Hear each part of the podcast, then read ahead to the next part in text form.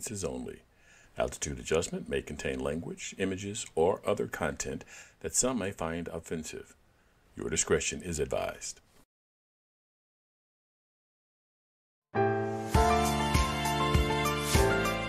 Welcome to Altitude, Altitude. Adjustment. Good afternoon. I'm Leon Davis, along with Warren Harper. It's 2 p.m. March the 25th, and you're listening to Altitude Adjustment, the twice a week podcast about people, politics, and professions. Thank you very much for joining us this afternoon, and welcome, my brother. Hello, hello. Like you was a little sleepy there. Kind of fell off. Well, I, am looking at the uh the screen, and I'm like, uh... I I don't know how to take that. You know, I spend a lot of time making that screen look flashy and well, uh, yeah, exciting. I, I, don't. I think I mentioned it, but it just seems like once you start streaming, it just kind of fuzzy on on my end. I don't oh, know if okay. you see it like that. No, I, everything looks great, and then when I go to uh, look at it on like on Facebook or whatever, everything looks great. Well, maybe so, I need some settings tweaked or something. I don't oh, know. I don't know. I don't know. I don't know. Maybe you need a shot of uh, uh, cognac or something before we get started. Maybe that'll help sharpen things for you. Uh, nah, I think it might get fuzzier. You think so? I, I, I, think I, I'm going to say this. I think the fuzziness won't be an issue after that. Uh huh. I see. I don't. Okay. I don't think the fuzziness is going to be the major issue after that. All right. Very good. So, uh, there was today. There are days like I. Uh, uh, so before, um, one of the, one of the prep behaviors is I have to create the text for the um, scroller underneath, and you know I just I love news. I just do. I love information. I love learning. And and there was this uh, article on the Riverfront Times, uh, and you'll see it in the scroller, and it talks about a lawyer uh, crowdsourcing the information from. So recently there was, uh, I think it was in well in 2020. There up till 2020 there was an effort to privatize the St. Louis airport, which is the okay. biggest uh, asset in the St. Louis area. And if you remember, a lot of those meetings were private. They were held in private, though the public wasn't didn't have access to them. There's an article on the Riverfront Times talking about, you know, that they the, the lawyer has a lawyer. I, I didn't know who I don't remember who the lawyer was. Anyway, mm-hmm. got a hold of 50 hours of those private meetings, posted hmm. it, and is encouraging people to go through and listen to those so that we can bring out what was transpiring because all of that help it happened in private and we as citizens didn't have access to it and now um, those meetings i so i started listening to one of the meetings but of course you know in, in getting prepared for the show i can't spend two hours uh, listening to that. So I'm really looking forward to going back and to listening to some of those recordings uh, to see what was going on, what was, you know, what was being discussed, what were they trying to accomplish. And in the article, it says that uh, the most, the more interesting parts of it are going to be in the latter in latter hours. Mm-hmm. So there's 50 hours. My only concern is that um, I may listen to a couple of hours, uh, but a part of it may be understanding a thread. So someone could bring up something in the first hour, bring it up again in the 18th hour, and then um, it may impact a decision that was made somewhere in the 31st hour. And if you're not listening to the whole thing, there's going to be some perspective issues that you that you may miss. Yeah, I got you. So that that's my my only concern about that. Um, I like the idea that you know that kind of stuff is being exposed. Uh, I was de- I was against the privatization mm-hmm. of the uh, the airport, and then uh, I was doubly against it once all of the meetings were considered private and we didn't have access to them. Right, right. So, uh, you got any idea how many total meetings there were? This fifty hours was divided up into. No. So I'm I'm just guessing that this this was that each meeting was an hour long. So that's 50 meetings. There may have been other meetings that weren't captured or that weren't released. Right. So I don't know if that's true. Um, but but I read the article. It's it's about I don't know six paragraphs, not that long. Um, and then mm-hmm. there's a link to the audio files. And like I said, I started listening to one, and I do plan to go back and listen to several more. I won't be able to go through all 50 hours uh, because I've got other things I need, I want to do and want to accomplish. But I was really excited about it. Now, who who posted that? There was a lawyer. So the the link to the link to the article in the Riverfront Times is in the show notes. So find the show notes, and as far as you goes, you you can go to Trello. Um, right. The link is in there, and then you can go to the story. Um, okay. Because I, I definitely, I think I'm pretty sure I included that. If I didn't, mm-hmm. then I'm going to go back and add that. You, you know, it might be that I didn't add it. I mean, I'll, I'll go back to that anyway. Uh, but you can. So I know that the uh, it probably was between the what county and the city. Is that are those the two main participants? Or again, I don't know. I don't know all of. So so you have to remember, going back, um, Rex, uh, a local millionaire, Rex yeah. Sinquefield, was financing an effort to privatize the uh, airport. Oh, that guy. Also, former mayor of St. Louis, Francis Slay, was a part of that effort. Mm-hmm. I don't know who was all included in those meetings. And until I do more investigation, I it's not fair for me to try to characterize. Sure. Other sure. than the fact that they held these meetings in private. Gotcha. About a public resource. Yeah, yeah, that seems to be done on a regular basis with politicians. All righty. So at least All that's right. out there. If you're interested in it, please, uh, you know, go and listen to some of those files or listen to as many of them as you can, and then share what you, uh, your interpretation or your experience with all of that is. That'd be a, a great thing. But uh, you know, for me, it was exciting to see that um, because I like the idea of transparency and I like the idea of, you know, being able to investigate myself. Because a lot of times, um, I have to look at when people investigate things, I have to look at do I trust that person to mm-hmm. try to be open and honest about what they uh, right. Which brings me to the current um, hearings for Senate uh, for Judge uh, Ketanji Brown Jackson. Jackson. Yeah, I knew there was more to it. Ketanji, Ketanji Brown Jackson. So this has been this has been I, I don't want to use any cute terms like dog and pony show. I don't want to this has been this has shown some of the cracks, I think, in our democratic process. okay. I like the way you worded that rather than trying to suss out the qualifications for this candidate and whether or not they should be granted acceptance to uh, be a judge on the Supreme Court.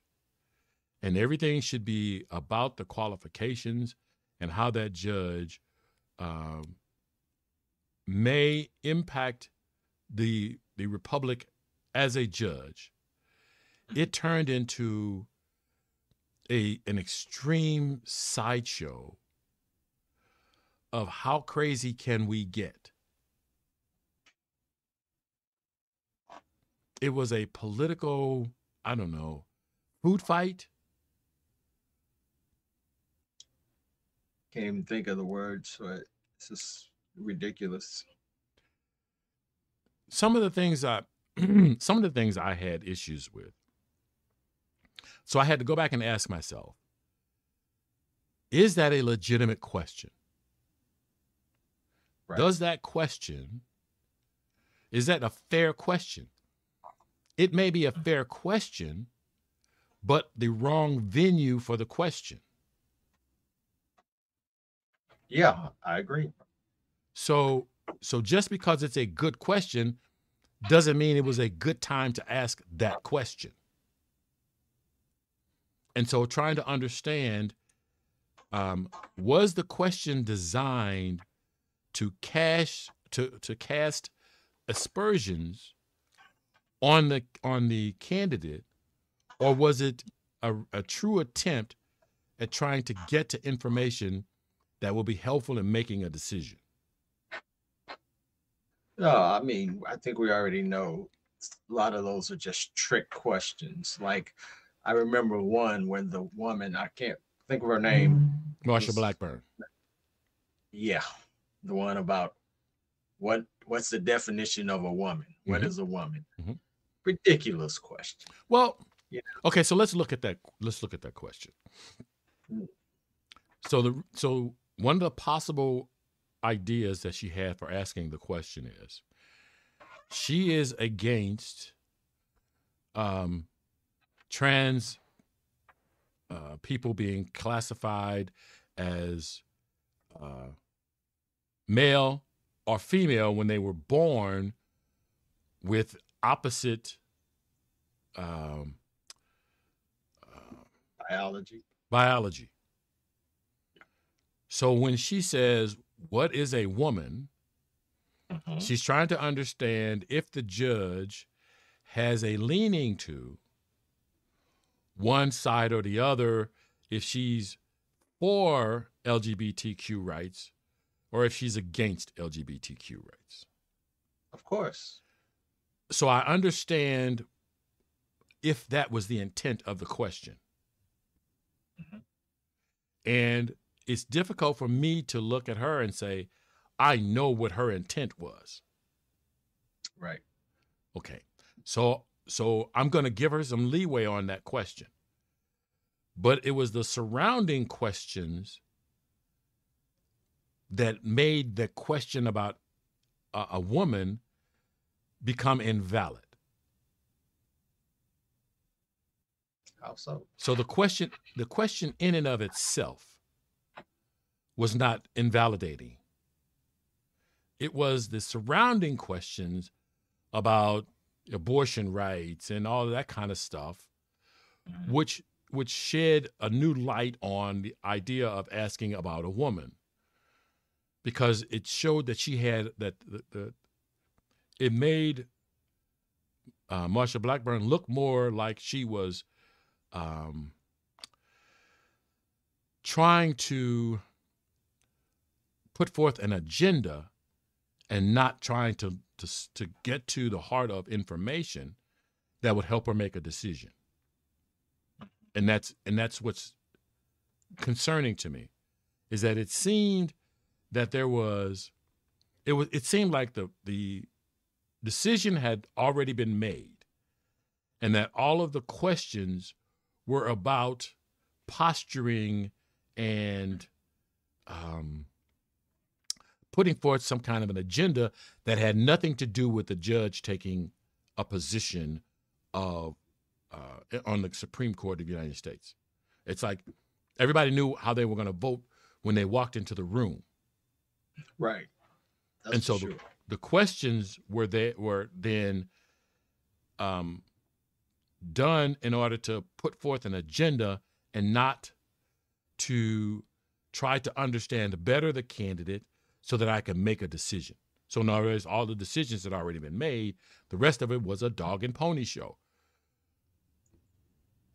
Yeah, it was it was to me very frustrating watching the nonsense of, of what they were doing. It was obvious uh, that they were trying to um, convince their base that she was opposed to their views and, and her outlook or philosophy was going to conflict with with the base of their party's values. I think that was the whole point. And so taking what you just said, if that was the case, if the idea of them asking those questions was to tarnish her as a, a, political hack on the Supreme Court, what those senators who were elected by the people of the United States to represent them in the United States government, what they did was uh, cast the Supreme Court in a negative light. These are representatives of a representative government that was bringing down the idea of a representative government. They were making everything about um, uh, ideology and not about yes. fact, and not about truth, and not about getting to the truth. It's all about political posturing.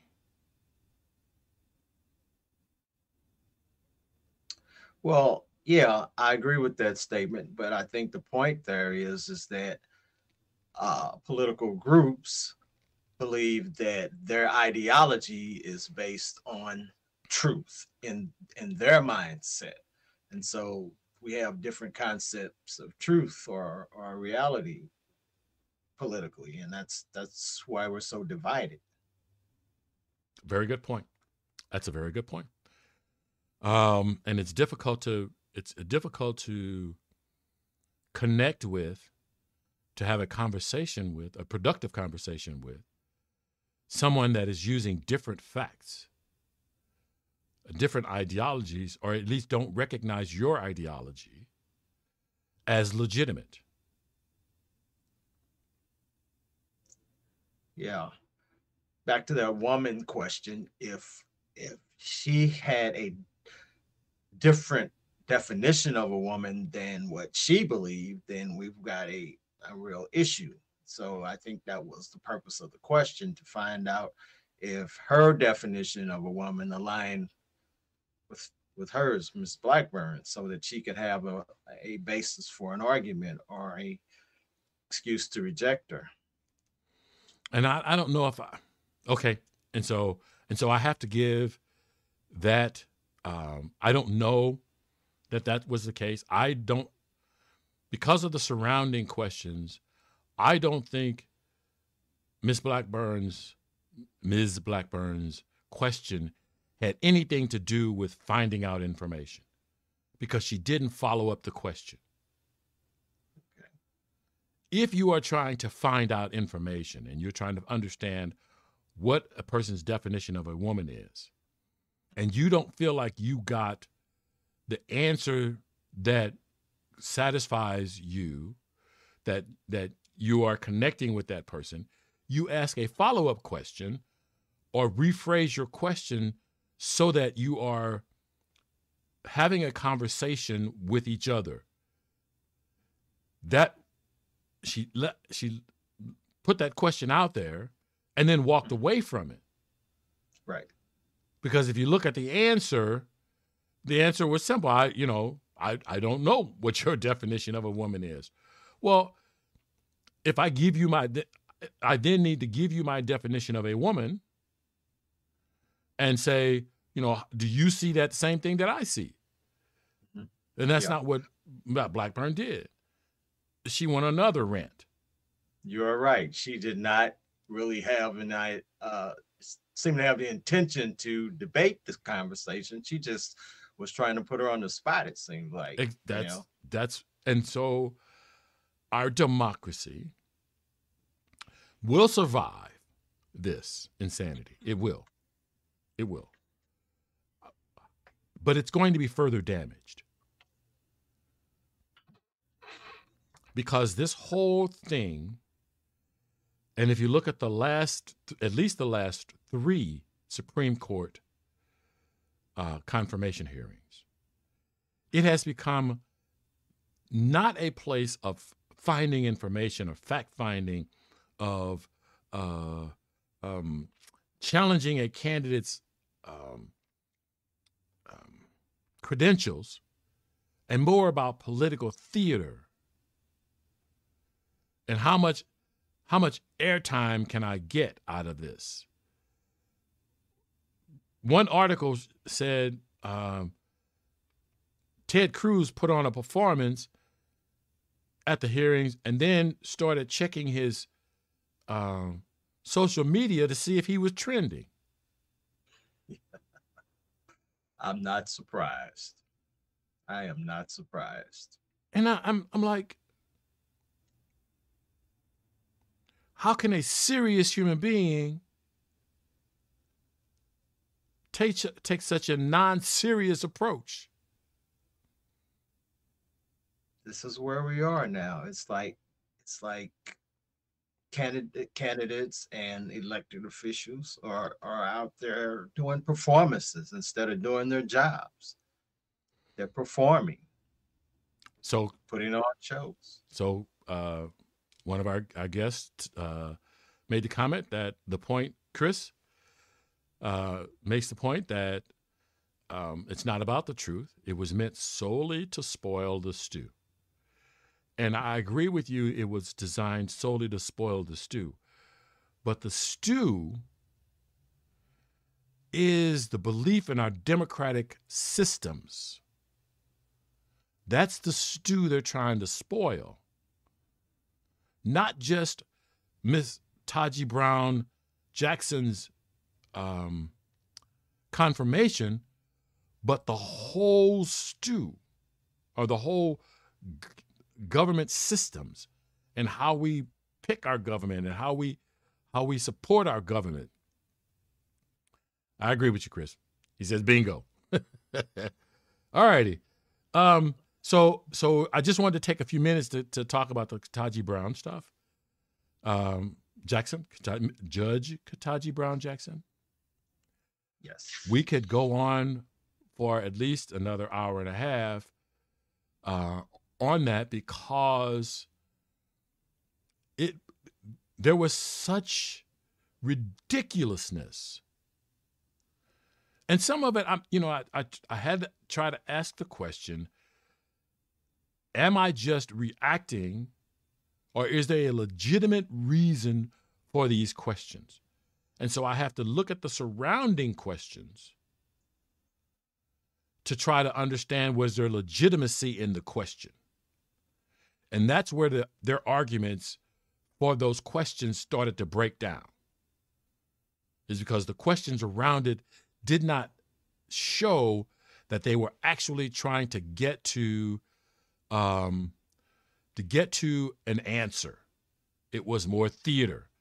And and Fred did join us today. Hey, hey Fred, uh, great to have you. And uh, he, Fred, a conservative, says he loves uh, Justice Jackson Brown, and I think that's great.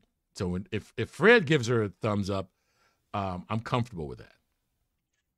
Yeah, I think anyone with sensible and reasonable values can see the benefit in having her someone like her. Absolutely. Yeah. So I'm going to move on to.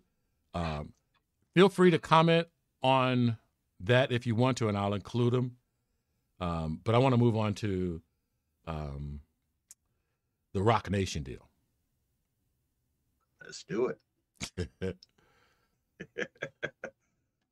so, and I decided not to wear my Roc, Roc Nation, Nation cap because I didn't want to give the disclaimer and I didn't want to cross that line because uh, it is what it is. I didn't I didn't want to be in that hot seat. Understood. So I appreciate I that. Let it go.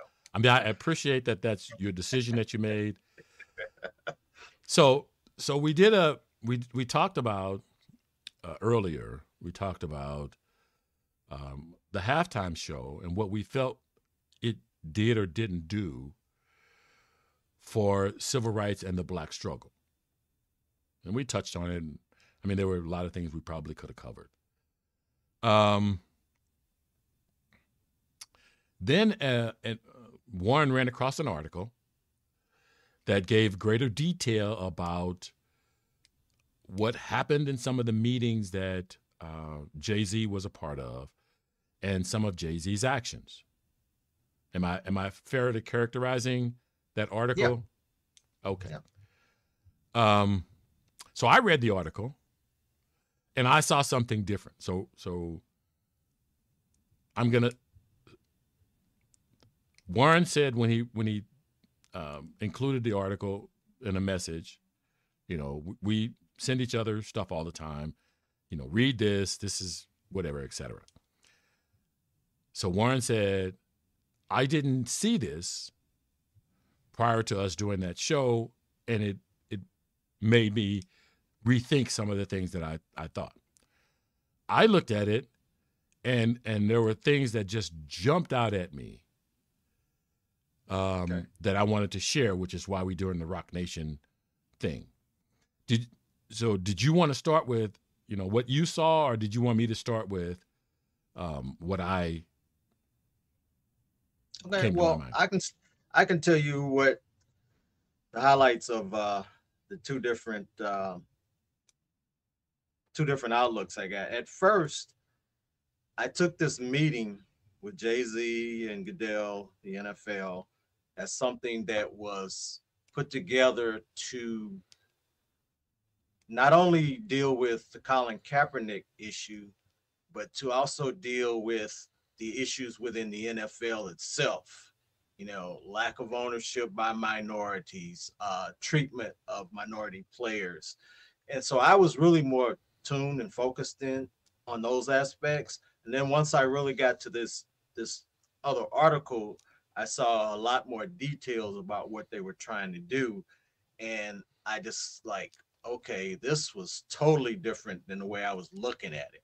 Mm-hmm, mm-hmm. And so we can go over the details, and uh, if you want to highlight the things that stood out to you.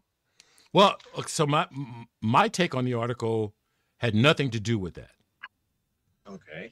So so so let's explore some of the things that you saw, and then we can talk about that. Um, what I saw was just just so you know, um, I believe in the philosophy no man can serve two masters. Okay. What does that mean?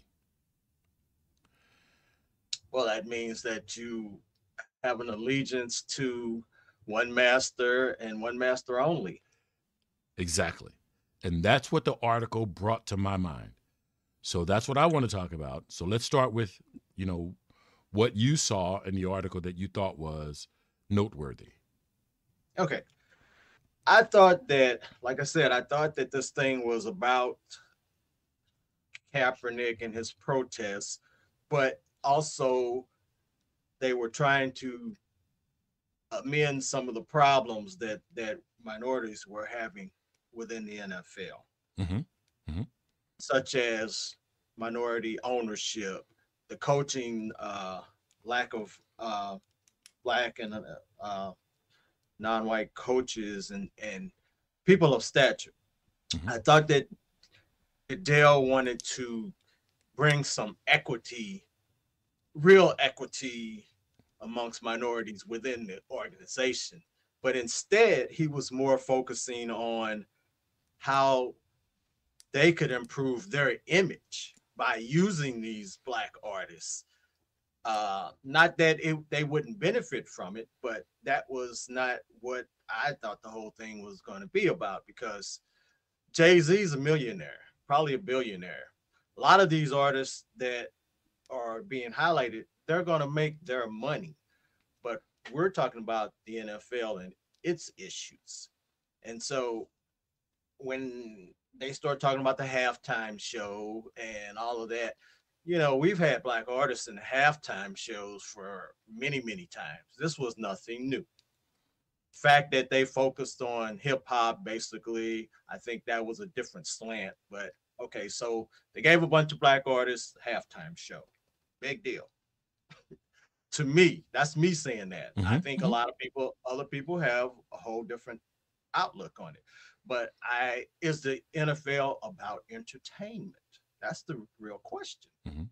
Or is the NFL about a sport, an organization that has I don't even know what kind of dollars they they uh may they bring in, mm-hmm. but it's got to be in the millions, big time millions. So were they just trying to clean up, use these black artists to clean up their image and get people to support them while really doing nothing to address the real issues with inside the organization. That was my um, disappointment.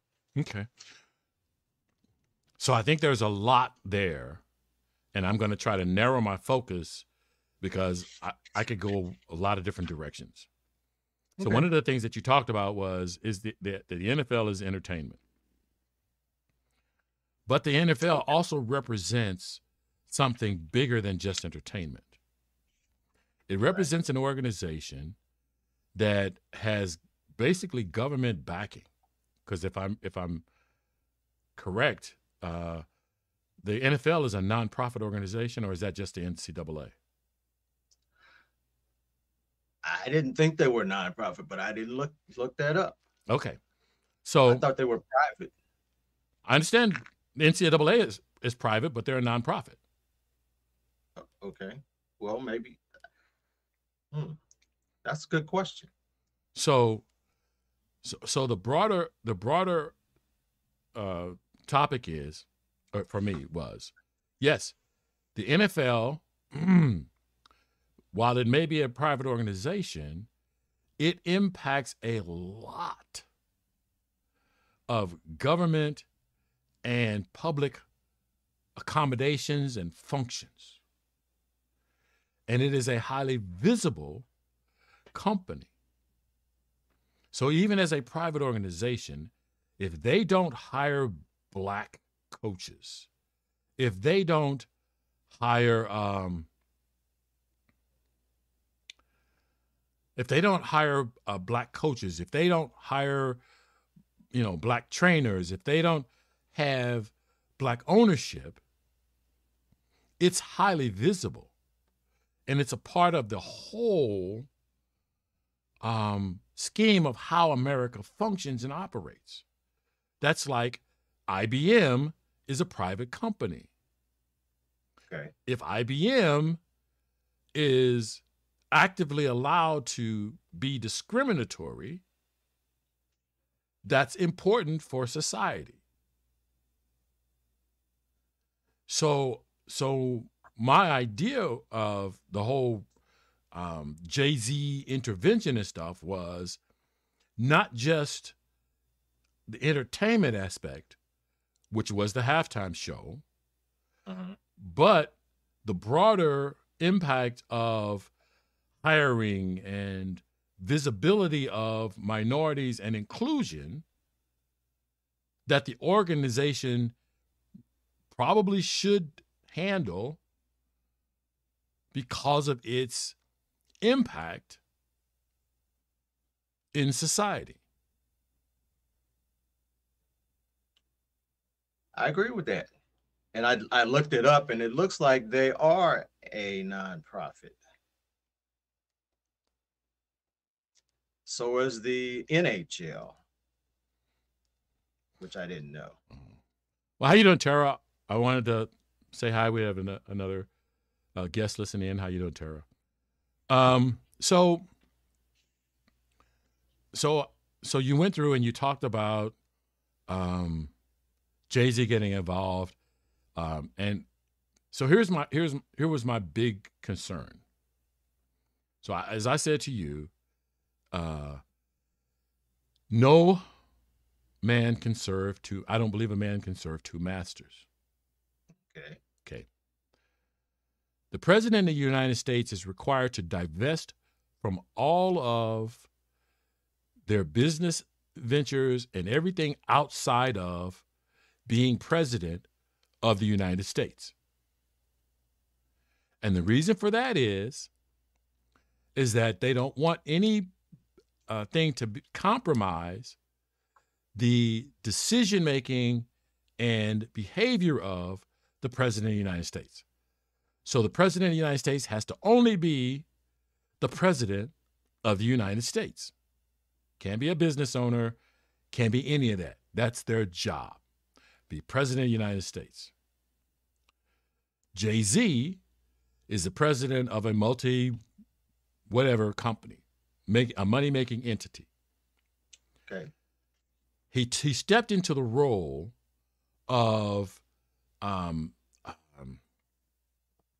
trying to be uh, uh, uh, the term has jumped out of my head uh, of representing minority communities to the NFL and what the NFL needs to do to, to interact with those communities to bring about a better living situation for everybody. Okay. But the but that that's two roles. There are people whose livelihood is um, activism, minority activism. That's what they do. 24 hours a day, seven days a week, that is their goal. That is the only thing that is important to them. As a business owner, as a business owner, Jay Z then becomes has has has to split his loyalties. What if um, one of the decisions that he has to make is his company is part of the problem? How does he then rule against his own company in in um in in pushing forward uh, minority issues? How do how do we then know that every decision that he's made does not have a I'm going to make money out of this component to it?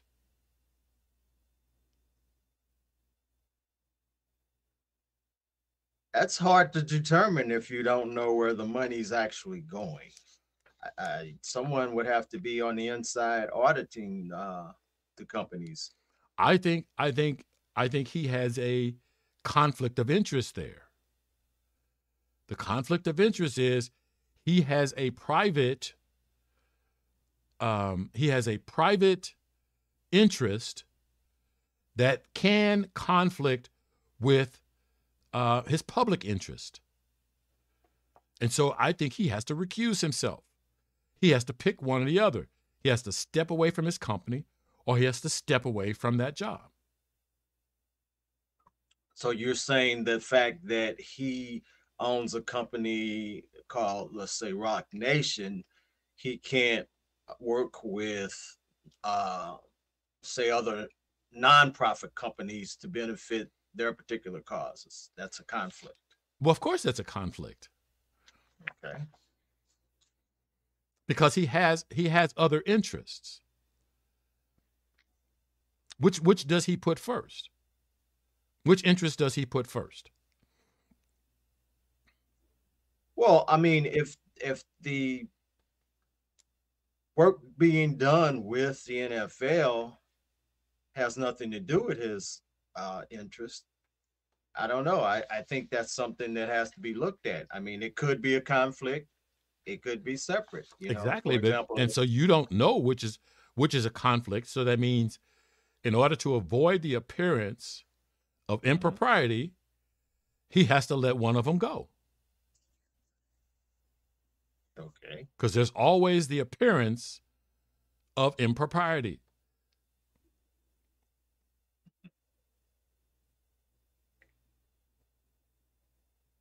So why do you think he was brought into the the the uh, mix to do what uh, they're setting out to do or what they claim to do? Why do you think he was chosen?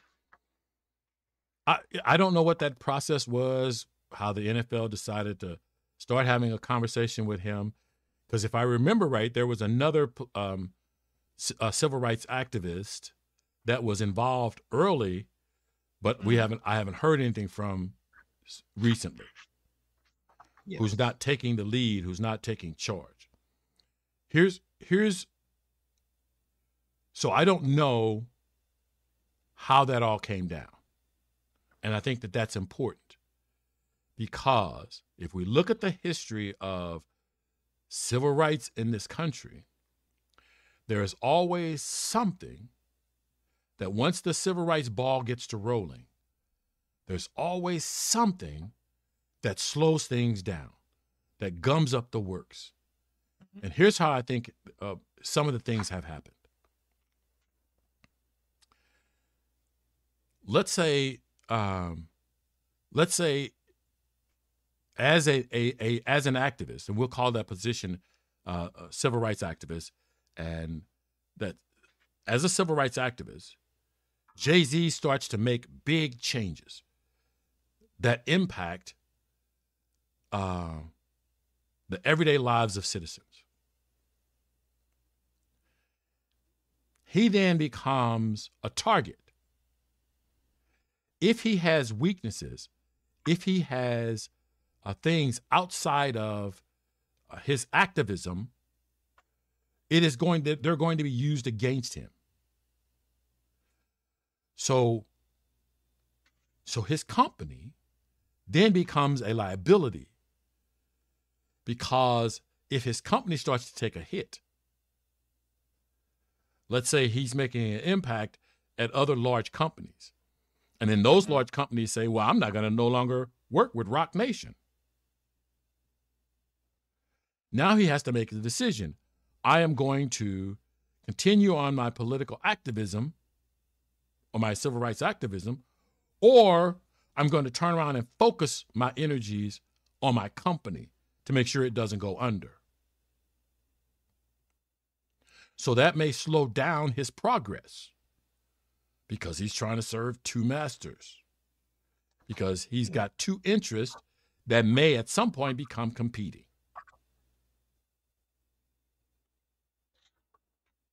I understand what you're saying. Do you think though that they could find anybody uh, that doesn't have uh, any other interest that could possibly be a conflict? Sure. If you if there's a political activist that dedicated their lives to to civil rights justice, that's all that they do. Can they threaten their their family? Well, of course they can threaten their family. That, but it's different than if you're changing if you're threatening a company that I built. Okay. Well, here's here's one thing that that's in the article. At the top, they list organization or they list collaborations that involve new music and entertainment initiatives. So that right there, since that's what he does, does that make his involvement a conflict or not? I th- I see a conflict there. Do you not see a conflict? Well, I mean, if if if they're doing it for their benefit, for the benefit of the NFL, what's the conflict? Is that he has a financial in- investment. He has a financial sure. he has a financial incentive to mm-hmm. try to get, get some of that money for his company or for his friends. Okay. And is the NFL allowed or not to allow allowed to deal with someone if it's based on music and entertainment, someone in the music and entertainment business? I don't I don't know. So help me understand how that impacts Jay Z, and Jay Z being playing two, uh, you know, splitting his time between two roles. Well, I don't see it as two roles in this particular instance. They're working with Jay Z in music and entertainment. So, does Jay Z have a financial interest in that? Most likely. If he has a financial interest in that, then how does that impact his um, role as a um, political or civil rights activist? How does that impact that? There's no declaration at all that this is civil rights business. First of all, well, sure, there's a civil rights component to it, isn't it? Because the artist, because the civil rights component is going to say a percentage of those artists have to be minorities. Right? No, there's nothing in written that said they had to be uh, minorities. If a civil several new music and entertainment initiative, initiatives within the NFL that Jay Z and Roc Nation will oversee.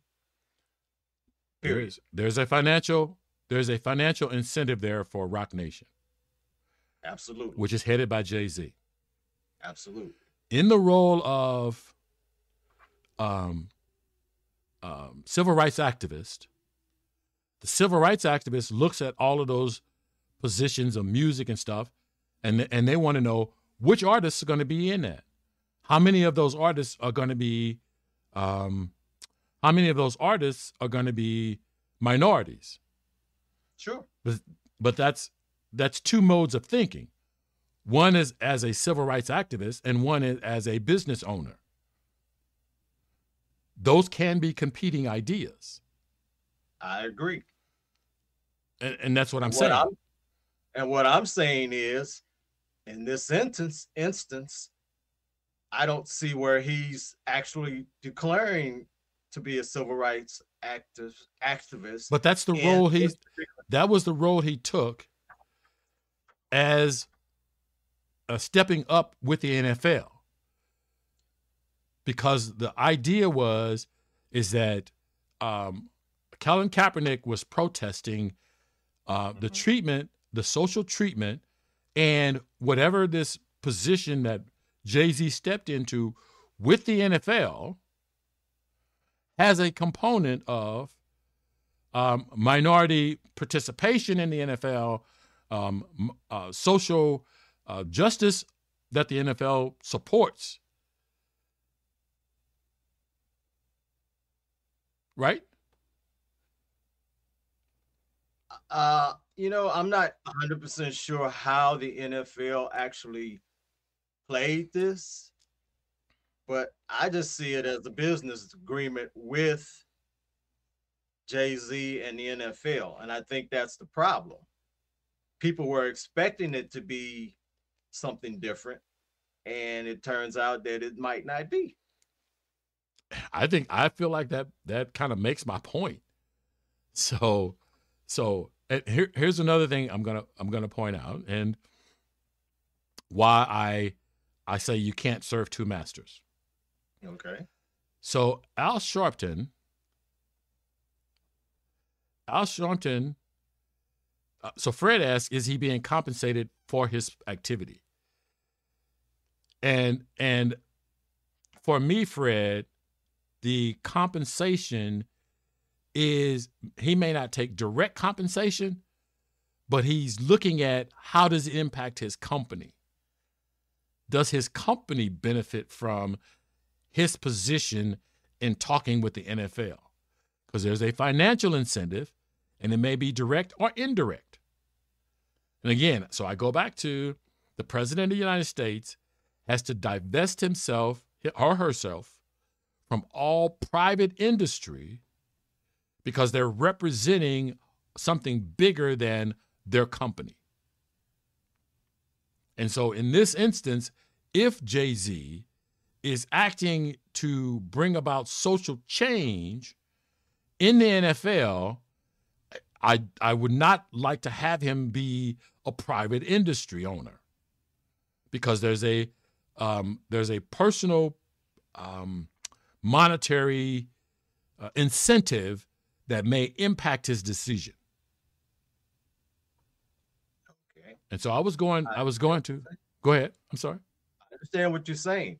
Okay. And so where we have to go from here is look at the reasons why the NFL, whether it was Roger Goodell or the board or whoever, uh, chose Jay Z. I see. For me, it doesn't matter what the reasons are. It is okay. the potential conflict of interest. There doesn't have to be a real conflict of interest. There has to be a perceived conflict of interest because a real conflict conflict of interest says it is happening. The thing is, is that this is a long term. Uh, this is an attempt at a long term solution, and where and where there may not be a, a conflict of interest right now, there may be a conflict of interest down the road. And so we have to eliminate those potential conflicts of interest. That's why he has to divest. That's why the president gets rid of his stock in companies. That's why Congress shouldn't be buying stock of companies that that they impact, that they're making laws. Is to eliminate the potential for a conflict of interest. It is for a perceived conflict of interest. It doesn't have to be an actual physical one. And so I was going with this this description here. So we've got okay. Al Sharpton was the head of the Rainbow Coalition. Rainbow Coalition, right? Or was that Jesse Jackson? That's Jesse Jackson. What what was uh um Al Sharpton's um group called? Uh, I'm not sure. Caught me off guard on that one. Okay. Uh, so we'll we'll call. Oh, I don't want to call it by the wrong name. Um, right. So so. Uh, it's right on the tip of my tongue, you know. Um. So anyway, I wrote down Jesse Jackson, and I knew I wanted to cover that, and then I forgot. I mean, uh, Al Sharpton. So anyway, Al Sharpton was the head of an organization that went around the country in social hotspots where uh, minorities were being mistreated. Remember that? He goes to Chicago and he's talking okay. to to the kids. Yep. Uh, you know, there there's black on black crime, and he's down there and he's he's set up his organization to go around and help black organizations. So he gets a position at uh, CNN. He's a is he a CNN commentator or has a show he on CNN? With them. He, yeah, he's been with CNN. If he's not still is. Well, he's he's he's done that, and mm-hmm. but I mean he has a he has a show. He has a show that he puts on, I think, once a week or something, or is it a nightly show? He has several things going. He's on. He's so on I need to focus XM. on the show. I need to focus on the show, so that we okay. All righty. I know he's on Sirius XM. He may be on Sirius uh, XM. National uh-huh. Action Network. Thank you, Fred. Yeah, National. He was head of the National Action Network. They they gave him a show on one of the cable channels. So now he is serving two masters. He's got to do his show, he's got to put it together, he's got to come up with whatever, and he still has to run his National Action Network. We don't hear about the National Action Network anymore because of all of the other stuff that he's doing. Okay. Okay. So he's not out there in the field like he was before. MSNBC, thank you, Fred. You're my man, Fred. Um, so he's a uh, he's a commentator on MSNBC. He is now a part of the system. The system that he was fighting before, he is now a part of the system. System. I'm not saying he can't do those things. I'm not saying he can't go and uh, be a you know be talk on a on a on a show, but putting together a show for MSNBC mm-hmm. means he has a responsibility to them.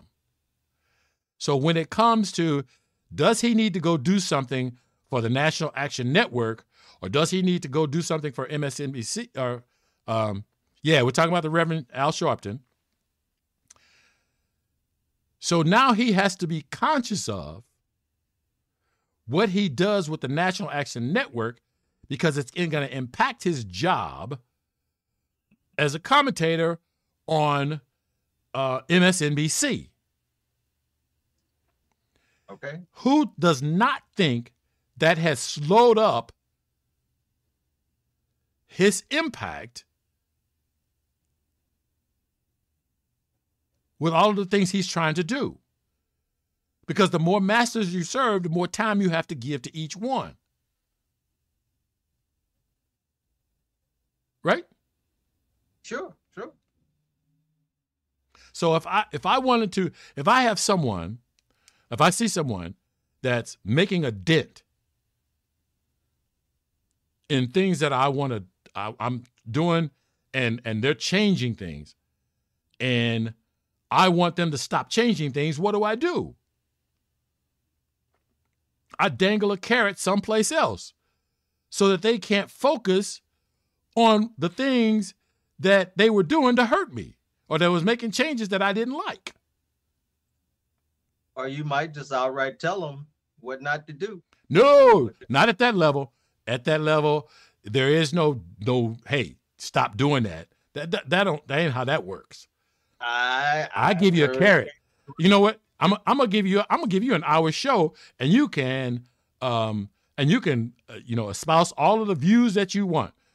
Oh yeah, I'll take that show. Why? Because I'm making that money. I'm gonna take that money and I'm gonna use it for something good. And before I know it, it's five, eight years later, and I've gotten more wrapped up in doing the show than on fighting the issues that I wanted to fight. Okay. Right? You see what I'm saying? Okay. I see what you're saying. So during those five to eight years where he's doing those other things, what happens with his company? what happens with his company? What happens with the other things that he wants to? That's why I'm saying Jay Z has a problem. That's exactly why I'm saying Jay Z has a problem. That's exactly it. I think he made that record. Now I got 99 problems and uh so anyway, hmm. that's the problem I have with Roc Nation and and the NFL. That's the problem I have. He has a financial interest that can be used to distract from the social interests. So I get all of that. Okay. Made it clear. Mm-hmm. As a consumer or as a socially conscious person that wants to see change, how do you how do we deal with it? What do you do? Again, uh, whoever deals with the NFL, their job is just defined to to to, to that scope. They're not distracted by personal interests. They're their their goal is to achieve social justice, and it, and it should be somebody that not high profile, so that so that they're not you you know I, I ain't gonna say that. I take it back. But but somebody that does that for a living, that is their that is their passion, that is their goal, that is their only goal. I get you. So, as a consumer, sports fan, however you want to look at your position in this scenario, who do you go after? Do you go after Jay Z? Do you go after the NFL, or do you come down on both of them? Well, I mean, everybody has some culpability in everything. Okay. I, as an individual, have some culpability, and I'm trying to deal with my culpability, which is why we had this show which is why we're having this conversation right now. Because I'm telling people, I'm telling people, be aware that there are tricks to be used to try to derail progress. Okay, I, I agree with you 100. percent And that's and that's they're gonna they they'll throw money at you. We've seen it in the past and it slows down change and progress. Right. So that's what I'm saying. So I'm trying to manage my culpability. I'm trying to manage my um, my dog in this fight. Don't get distracted by this what's shiny and new and trying to do too much. I agree. Uh, you you made an excellent point and I think for the record, you don't really support the NFL or watch football. Am I correct? I do not watch football. I NFL. love I, I don't watch the NFL. I don't watch the NCAA. I don't watch high school anymore. I used to love sports, um, but there were there are some issues in professional sports and in college sports that have made me decide um, not to not to support them on a regular basis. But I don't think that that in and of itself should be a determining factor. So I, for the sake of full disclosure, I don't watch it on a regular basis. And so some people okay. may find that that important information. And that's the only reason I answered the question. Yeah, well, I mean, like, I, I think I asked the question basically because people have questions. Sure. And that's fair. In the line of, say, as a consumer, because that's basically what we are. If we watch the NFL, we're a consumer, we're supporting them. If we support Jay Z and Roc Nation, we're supporting him. What are our uh, responsibilities or what actions do we take? What are we responsible for as a part of society, as a part of the whole, uh, right. in, in, in financing and promoting how things are happening in our society.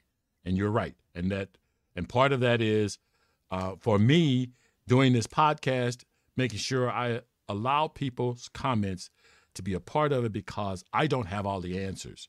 And so I have to try to spur people to come up with ideas because because I learn from listeners, I learn from people making comments and then it, it you know, when you sent me that article on Roc Nation, I the the whole um, uh, serving two masters thing. Mm-hmm. It, it it wasn't in my head until I saw that article, and then I realized he's serving two masters, and what does that mean? So it, it takes it takes um, me working with a lot of people to come up with ideas. And so I appreciate input, and that's that's why the show is created the way it is, is to get that input so that we can um, use each other to share information and ideas, so that we better um, uh, work together as a group. All right, so that's it for today. Tomorrow we're going to talk about oil and gas. Any last comments, Mr. Warren? Well, sure, sure. I thank you for uh, raising your uh, point with uh, the two masters. And I will say that the NFL, the master NFL, Goodell and company, were very intentional in their choice with uh, Jay Z and Roc Nation because they see the power and the reach that he has in the entertainment ish, uh, industry. And I think they see opportunities to make money and boost their brand recognition get views, make money, make money, make money. And I don't see a whole lot of change uh, socially coming out of this. But it is what it is. It is awesome. Thank you very much. We'll see you guys tomorrow. That concludes this episode of Altitude Adjustment. And thank you for listening. This podcast is streamed live on YouTube and twitch.tv and is designed for listener interaction. Visit the website the lionsdenstl.wixsite.com forward slash home to join the discussion.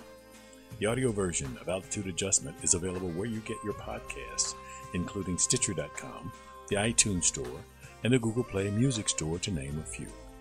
Remember that the internet is powered by your likes, shares, and comments. So please like, share, and comment on this and other episodes of Altitude Adjustment because it matters. And as always, Look out for the other guy because they may not be looking out for you.